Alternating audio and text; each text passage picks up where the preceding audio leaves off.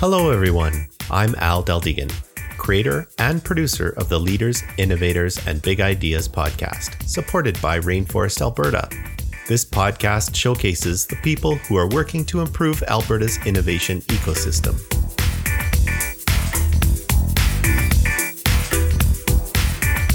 This episode is hosted by Christopher Drobut. Having worked and lived across Western Canada, Christopher has recently made a shift out of an 18 year career with one company to now exploring Edmonton's innovation ecosystem. His experience launching a store in a new market helped him realize his excitement around bringing ideas into reality and the power of a supportive network in making that happen. Christopher is involved in the Aquatic Biosphere Project, working on funds development for a push to bring a world class aquarium to the city of Edmonton. He's also working towards building a machine learning model with retail applications and is completing the final courses towards his MBA. And now let's listen to an entrepreneurial success story as Christopher sits down with James Kierstead. Take it away, Chris. All right, hello and welcome to the Rainforest Alberta podcast. This episode, we are coming to you from Edmonton. I'm your host, Christopher Drobot, and with us today for this episode is James Kierstead. James is a lifelong entrepreneur with a commitment to innovation, excellence, and enhancing people's lives. He is a serial entrepreneur and successfully grew a local manufacturing company to a large international presence. His current role as president at Levven Electronics sees him responsible for managing the vision and growth of the company as they carve a new path in wireless connected building systems. James is a member of Entrepreneurs Organization, the A100, Alberta Women Entrepreneurs, and he was one of the driving forces bringing Rainforest to Edmonton. This should be a great episode. Welcome to the podcast, James. Thank you, Chris. How are you? Oh, doing great today. Really enjoy coming out to your office, like because of how much you have on the go here. Like you've got the three different bays, and I know you've you've grown Levven Electronics over the last number of years to to quite a, a large presence. And uh, you know, why don't you tell us kind of how how you started that, how you got to where you are today? Well, yeah. So interestingly enough, um, Levven is really born out of a vertical integration play that um, I had with my past business. My business partners and I um, founded Arctic Spas here in Alberta in 1997. And what a lot of people don't know about that business is that we uh, actually had vertically integrated a number of our supply chain areas. And one of the areas that we had been developing quite a bit of innovation and finding that our competition was um, getting their hands on our innovation because of the way the system worked in the world, we decided we should, you know, start looking at designing our own controls. Um, turned out there was a company that wanted to manufacture controls for us, and so we started working with them. And in 2009, it became after three years of them trying to make it go, it became pretty clear that they weren't going to be able to make it go. And we, I decided to buy the assets of that business, and we set up an engineering team and started designing our own spa controls. In fact, we had developed the first um, connected spa in the industry before IoT was even a thing. And um, not just for some listeners that might not know IoT. That's oh, Internet of Things. Yeah. So we connected a hot tub through the internet, um, through the cloud, and had an app on your phone. Still does today. Allow you to see how your spa is functioning and actually turn things on and off from from wherever you are in the world. And that has blossomed into a number of different um, technologies that we've spun, you know, developed since then. And at the time, we were just getting um, we were just getting another manufacturer, a local manufacturer, to actually make the um, controls. But you know, we wanted to delve into it even deeper. So I connected with um, through an engineer friend, connected with Nabil Falla, who runs my manufacturing here, and met the owners of, at the time, Inspire Electronics. And they were struggling. And um, I uh, took the opportunity to buy the business and um, bring over all of our control business. And, and so you integrated that into Arctic Spas? Yeah, yeah. So we, today, to this very day, we build all the electronics for Arctic Spas. We um, build their spa controls. Their automated water management system was designed by our team here, and um, and it's been it's been great. I've had a long, wonderful relationship with those guys. In 2014, I um, I uh, approached them to to exit Arctic Spas, and so that I could stay focused on on Levven. Levven, I saw this opportunity to sort of take this IP that we had developed in the hot tub industry of connecting devices. Because if you think of a hot tub, it really is could be thought of as a, like a microcosm of your home.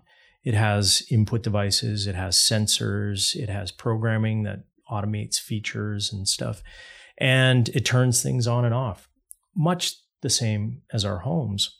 Except when you look at our homes, for most people, control automation just doesn't exist. It's so expensive today that um, the average person just isn't putting it in their house. And um, so the furnace turns on when it's supposed to, but that's probably extended automation that exists. Yeah, if you think about it, our homes are probably the dumbest thing we interact with on yeah. a daily basis, right? Um, if you look at our cars today, they're much, much brighter than our homes. And um, when so when I first started looking at this, I saw these, um, you know, expensive integrators which would bring these incredibly centralized home automation systems in to homes, and they were really expensive. They would range from fifty thousand to two hundred fifty thousand dollars for a home, wow. and so they were really only available to the rich. And I, I come from very poor beginnings, um, from a single parent family. My mom raised three of us, and I just had. I've always had this vision of why can't we make this, you know, available to everyone. Um, so yeah, that's actually why we started with the light switch such whole, a simple part of the house, eh? A simple part of the house. But if you think about it, the most common control mechanism we actually use in our home is a light switch. And it's very, it's very pervasive. So if you think about thermostats, you know, Nest made a massive business on thermostats. We typically put one, you know, some bigger homes might have two in a house. When you look at light switches, we're averaging about 35 switches here in Canada. Um, and in the US, that number can range from 50 to 70 switches in a home. Wow. So we saw this opportunity to, to try and use um, our technology that we had developed um, to try and change, you know, wireless controls in homes. And our idea came about this if what if we could remove the wires from the wall? How much time, money and energy would that and materials would that save the builder? And if it saved enough, could that help offset the cost of the technology so that it could just come with the home? And that was where it all sort of started. We had this mindset of, is that possible? And at that time, another company was actually looking very hard at wireless um, switching landmark homes. And Reza Nasseri um, was introduced to us. And it was kind of like this collision of, yeah, that's exactly what we've been thinking about. We think we can actually make that happen. So it turns out it's a lot more challenging than we originally thought. Um, we have how many years ago was that when you got things started? We got things started with them in 2012. December 2012 is when we actually met Reza for the first time.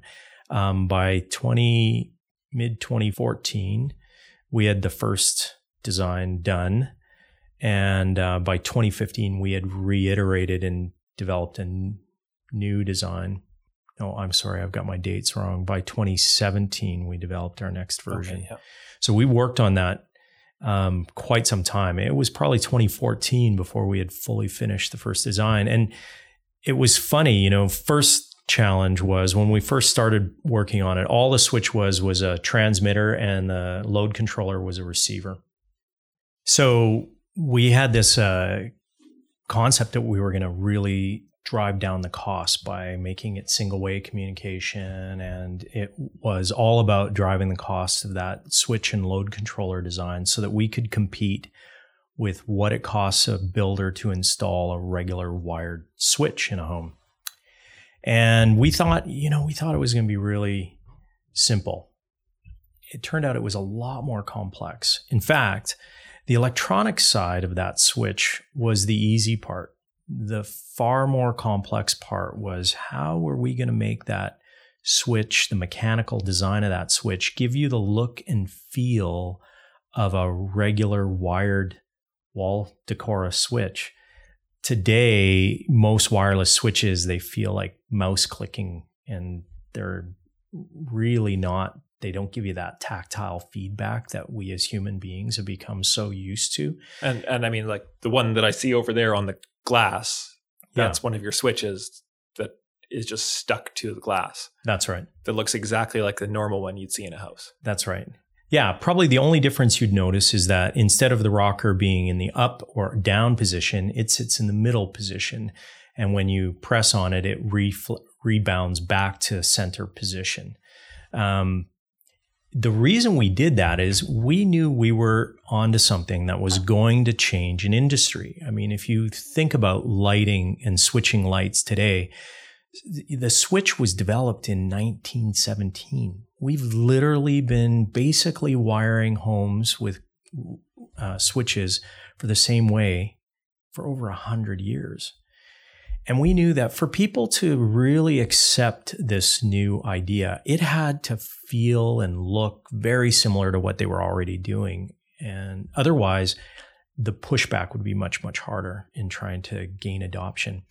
And in fact, we've had some of our builders in the US who've been installing our product for probably a year and a half now say to us, you know, the best compliment we can pay you guys is that they, uh, our customers have been using your switches for all this time and most of them don't even know it's a new switch.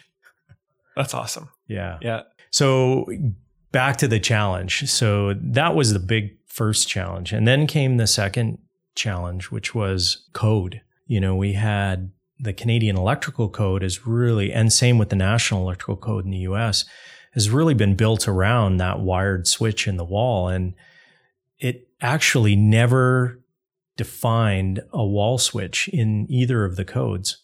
And so we figured we'd be okay, but turns out we weren't. Uh, the electrical inspectors basically read that as the code need, or you need to have a wire running to that switch connected to the luminaire in the room. And we've been battling that since 2014. And, and you talked about uh, at the beginning about how you thought it was going to be pretty straightforward and simple. This is probably something you didn't even expect, or neither us nor uh, Reza from Landmark Homes, who who proposed to be our first customer. In fact, was ready to start purchasing switches as soon as we had developed the first generation, and couldn't. Code would not allow him to install them in his homes here. It took three years of lobbying the uh, Alberta government, and we finally, in February of 2018, we got them to um, issue a STANDATA allowing for wire-free switching in the province of Alberta. But since then, only Saskatchewan has followed suit. The rest of Canada has said, no, we're not going to change until there's an actual change to the Canadian Electrical Code, which probably if all goes well, will happen in 2021. Wow. But you'd mentioned you'd had some US customers already. We have a number of US customers, and the US is much like Canada in that um, code can be interpreted by the uh, municipal body or by the state body. And we gained early adoption in New Mexico and Arizona. So we started going hard in those markets. Now it, I'm happy to say that it will know by August 6th, um, but it looks like our switch um, suggestions, the proposal we have in front of the NEC, uh, which will allow for wireless switches, will um, be accepted into the 2020 code in the US. So which, it's possible by the time this actually is published that uh, you may have gotten something moved through on that. It is ab- absolutely possible. Wonderful. So, so right now we're already um, selling to builders in Arizona and New Mexico and Southern California now as well. and Alberta, of course. But the challenges didn't stop there. then what we found out was it's a whole lot harder to prove that you can financially meet the cost of a wired switch today because of the quote process that builders use. So they use a bid process with with uh, electrical contractors. So the builder only knows the total cost for the electrical installation of the home. They don't actually know the individual cost for getting a switch installed. And the electrical contractor is not incentivized to share that information by any means. So we literally had to find um, electrical contractor champion that would work with us to help share all the numbers, builders that would work with us, and we built calculators. And then we took those calculators back and we tested them with builder after builder, with uh, contractor after contractor to prove out our math because our promise to them was we'll meet your price today. Whatever you're paying for a regular wired switch, we'll match it but it's really tough when they don't really know how much it was costing or they're unwilling to share it. Yeah. And you can imagine the electrical contractor who doesn't really understand that they're necessarily that they're in the business of managing skilled labor. They th- many think that they're in the business of pipe and wire. And if you're coming to them telling them, "Hey, we're going to help you take 30% of the wire out of the building and we're going to save you 25 to 30% of your labor on that building." They think you're taking business away from them. But in actual fact, we're helping them become more efficient with the labor force they already have. And they and we found that they have a real problem because for every four people that leave the industry today, only one is joining it. Oh wow, yeah. So while they may be managing it today, and in, in, the United States, they're absolutely not managing it. They cannot build as many homes as they have demand for simply because they don't have the trades to do the work. So it is a it's a big problem. Less of a problem here in Alberta. In hotter markets, though, in Canada, still a problem. So we so actually Vancouver, Toronto might might be in that spot. Vancouver, Toronto, um, yeah, definitely yeah. markets that are are seeing a lot more building than we are. So we could bring them all this capacity back. And so when you think about it, if we could save them, match the price that they were paying for switches today, but save them as we learned by testing with our builders, two days on an average home, that two days now translates into redeployment of resources. Right. That redeployment of resources allows them to go and make more homes which makes them more money, everybody in the value chain can actually do better with this technology. Well, especially in somewhere like Alberta or even Canada, where we only have a very short compressed building season, really. Like it's not like you're out there building all year round. Yeah, but it it actually impacts everyone. If you think about it, it, it impacts the American builders even more because they're much larger. If you talk to Lennar Homes, who's been piloting our product, and they're the second largest builder in North America. They'll build 53,000 homes a year. If they could add two days of uh, saved time to every home, that is massive amount of opportunity. I think it worked out to over 4,000 more homes they could wow. build with the same resources that they have today. Wow. So it's it's a lot of money for them. Absolutely, it's, it a, is it's a big deal. And that's what we talk about when we say it's funny what technologies actually disrupt industries. It's actually not about the technology. It's about the business model that the technology enables. And this is a perfect example. The technology itself, wireless switching using RF to communicate to a load controller in the ceiling, it's not really that unique to be fair, we've been using garage door openers for 30 years. Right. Yeah. Right. That technology is pretty well seated in our daily lives. The fact that we were able to figure out how to bring it into the home and drive that cost to the point where builders could actually justify it. Because the other problem they have is they can't raise the cost of homes. You hear about it in the news all the time today affordability of homes is one of the yeah. biggest problems that face our youth and the people entering the, the home markets uh, every year. So adding more cost is not an option. If we want home automation to become ubiquitous, we've got to figure out how it's going to take cost out of building homes, yet still deliver that extra value that the customer is looking for. Did, did, did you set out to like change the world? Because that's kind of what it sounds like. Like you basically you've got like code being rewritten. You've got complete business models being rewritten. Like you're Yeah. So, I mean, all I did when we started was I thought, hey, we can build these small little building blocks that would be relatively inexpensive, connect them together with a wireless mesh network that was ultra reliable, and people could install them into the new construction market relatively inexpensively and kind of like a la carte. As we add devices they could pick and choose the devices they want. So you could make your home as smart or as simple as you wanted it to be. If you only want it to be lighting lighting control no problem. If you want to add later on sensor controls temperature controls timing all those things are possible with where we're going and because they connect on this wireless network, you really only have to pick up the cost for the individual device. Right. So we thought, yeah, that'll be really easy. Had I honestly, if I had any idea that it was going to be the battle it has been with code, I'm not sure I would have jumped in as deeply as we did. I mean, we've put massive amount of investment into it. And now you're swimming in that pool. You're committed. yeah, you know my my uh, old business partner Darcy Ament at Arctic Spas. He used to have a saying. He's a he's a farmer as well, and he'd say, his saying was always, "You can't say whoa in the mud." And he's absolutely right. You know, you're in the middle of the other of the pond. You can see the other side of that mud hole.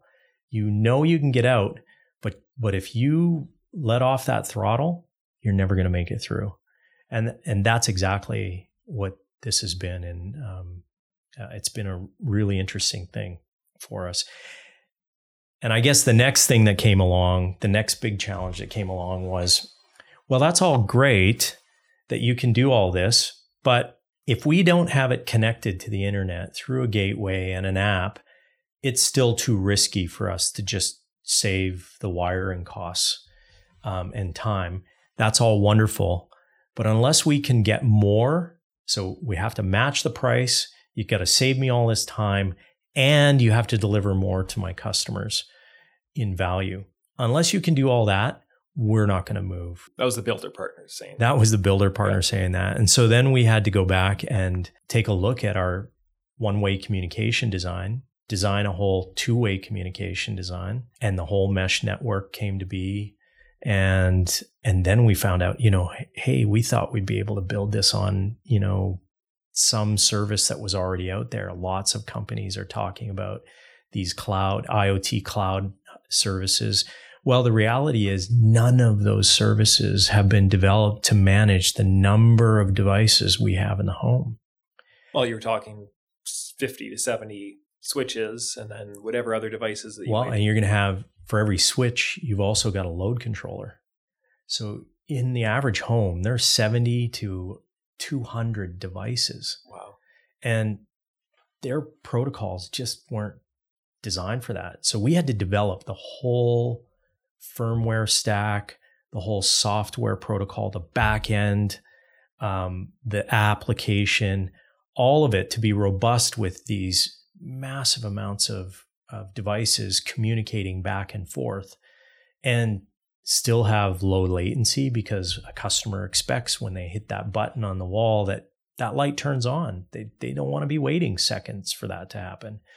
So what we thought was going to be really simple turned out to be incredibly complex. Wow. That's that is quite the story.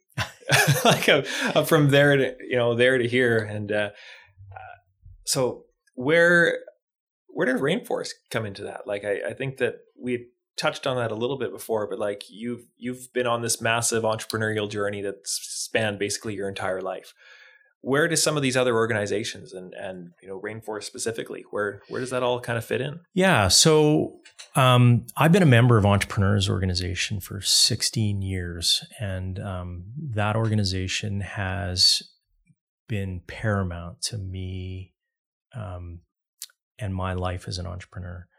Um, i have a forum that basically acts as my therapy group. and I'm one of their therapists as well. Um, and that experience in EO has taught me the value of reaching out into the community. And if you can do that in uh, an environment of trust, um, diversity, um, respect, amazing things can happen. Um, you know, even in EO where non solicitation is part of the fabric of that organization, people do business together because they trust each other. Right. Yeah. So I can't go and hawk hot tubs to my fellow EO members, but you can be assured when my fellow EO members were looking for hot tubs, they were calling me. And that's kind of the same sort of theory that Rainforest is all about. Listen, if we can pull together funders, if we can pull together uh, the government, the non governmental organizations that, and service providers that support entrepreneurs. And we can connect all these entrepreneurs together in this, you know, format where trust, they can trust each other to share ideas. New partnerships, new ideas will get launched, new startups will come to be. And experienced entrepreneurs like myself also gain from that because we get to feel that energy and that excitement that as as you mature kind of wears off a little, you mm-hmm. know. And I just I had this belief that, you know, if we want to solve the world's problems, it's going to start with entrepreneurs. Organizations are getting bigger and bigger and their capacity to innovate is actually getting worse. Right. Yeah. And yet entrepreneurs and startups and and graduates from university and they're coming up with these brilliant ideas but you know need to have that mentorship that market that safety net that they can connect with that will help them launch their ideas into reality. No, a lot of times they're they're actually market solutions. Like they're they're something that people it's not it's not a volunteer thing. They're actually saying, "Hey, if we build this product, this will solve this problem and here's this small you know price that that might actually be but it's enough of a low price versus the value that it's totally worth it. Right but but what they don't know is well you know i've been an academic or i've been a computer science student or um, what have you and i don't really know how to start and run a business. Because remember what i said about earlier disrupting technology in itself doesn't actually create the disruption. It's typically the business model that gets opened up or created by that technology is where the real disruption occurs. So now all of a sudden you've got these brilliant tech people with brilliant tech, but they need to have people that they can talk to that understand the other side, the whole business side of things. And that's where this, you know, entrepreneur meets tech is so wonderful. And you know, myself, I got involved in it because for really two things. One, um, I became a member of the A100 uh, two and a half years ago, um, solely because I am not from the tech community originally and thought I've got to go out there and meet people in this community so I can get more connections, understand the landscape better, know who can help me when I run up against problems that I'm just not experienced with. And I met a gentleman named Jim Gibson who, um, with Brad Zumwalt, started Rainforest Alberta down in Calgary. And Jim said to me, Listen, um, I hear you know quite a lot of people in uh, the entrepreneurial community in Edmonton. Um, and I need some help. I want to get Rainforest up and thriving in, in Edmonton because there's an ecosystem there that needs the support. And I said, uh, yeah, because I knew a I knew that giving back to the community would absolutely pay back tenfold because I didn't know literally anyone in the tech community in Edmonton. So I was going to get this massive knowledge base of people that could I could reach out to and have already.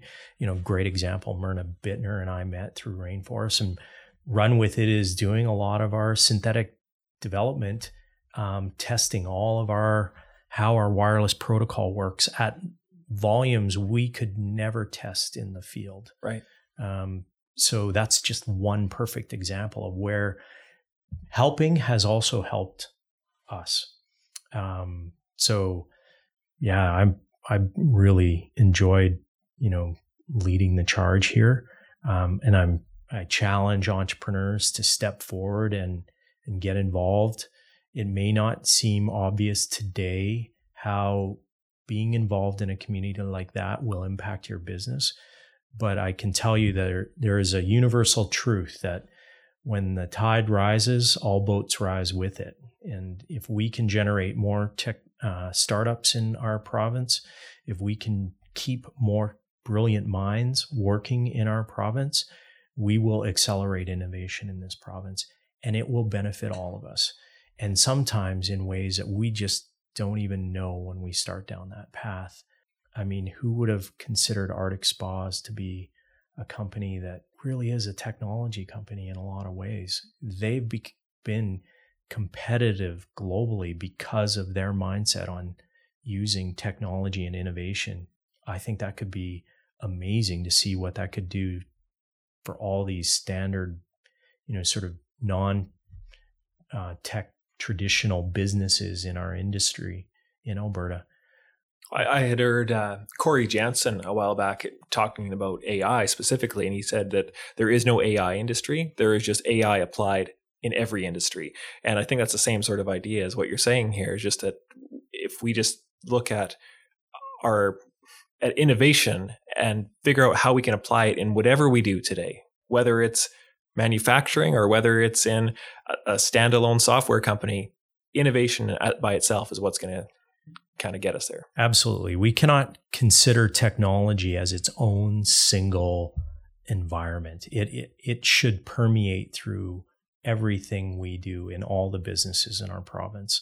And if it does that, we'll find some amazing new things happen. And I've been really fortunate in that I've got to meet through the A100 and through the rainforest some absolutely brilliant people that are doing amazing things in pretty you know, standard industries that would not be considered technology based. I think that's fantastic. That's where the real rubber hits the road in my eyes. Yeah, absolutely. Absolutely. Um, so, maybe kind of on that. So, some of these folks that you've been meeting at Rainforest, these young, energetic individuals that have these great ideas, what would be top of mind advice that you would share with them, share with the audience that we have on, you know, the, the path that they have ahead of them as entrepreneurs? Sure. I, I guess there are a few things. One is, you know, I said this at uh, the very first rainforest meeting at uh, Work Nicer this year. Uh, they asked me to come and share my story, and my uh, my talk was, "No one r- really cares about your technology," and it wasn't that the, the point of it wasn't about technology is unimportant. The point is we have to look at the model that the technology makes available. And to figure out the business model, you start with where's the customer's pains and gains. Um, that's where you really find the opportunities in your market. And so a lot of startups in, that I talk with, they've got a great technology that they're trying to make fit into something instead of the other way around. We've found a great market where there's a big gap and a wonderful problem to solve, and we've got a solution for it. That to me is way more interesting and is going to have the ability to really stand the test of time as opposed for to we've got a really great idea but we have no idea who we're going to sell it to. And then I would say spend as much time or even more time on that and understanding the customer and building out the business model and the pricing model and then get out there and test it with your friends test it with um, the there's lots of service providers there's lots of mentors in our community who would happily share their advice those are the absolute imperatives before you start writing lots of code and and opening molds and all those things. Do that first. Um, your technology will definitely iterate a lot more than you think if you do that, and you'll have an easier time getting customers, which really at the end of the day is what it's all about. The next thing I would say is don't be afraid to think big. I think we as Canadians have this tendency to uh, to really think, yeah, you know, I just want to live a comfortable retirement. I, I don't care about you know being the biggest in the world. I, I would say we can compete globally. When when I started in the hot tub business, people didn't even a lot of people didn't even know what hot tubs were back then, and uh, the idea of a Canadian hot tub company selling hot tubs in Europe and Australia and all over the United States didn't seem possible. We were able to compete. I believe that wholeheartedly today. Most of my control business is happening in the United States because that's the market I'm I'm focused on today because it's so much bigger than the Canadian market. So definitely think think big, think global. Even if you are a social entrepreneur and you want to go out and change the world, I'm sorry to say we will not change the world by thinking insularly. We have to think beyond our borders. But actually, it's a really nice parallel. Just even what you talked about about entrepreneurs organization, how you by collaborating with others and reaching out to others, you were actually able to have a larger impact. People started coming, talking to you about what you had to offer. If we do that as a city, even or as a community, and reach out to the rest of the world, what else could we accomplish? Yeah, and you know, people say, "Well, I got to know all the uh, ins and outs before I go." I can tell you that they didn't have a tap, you know, trade accelerator program or anything put on by the government back when I first in 1999 hopped on a plane to the United Kingdom to open a warehouse. I had 15 grand in my pocket because we had never opened a warehouse.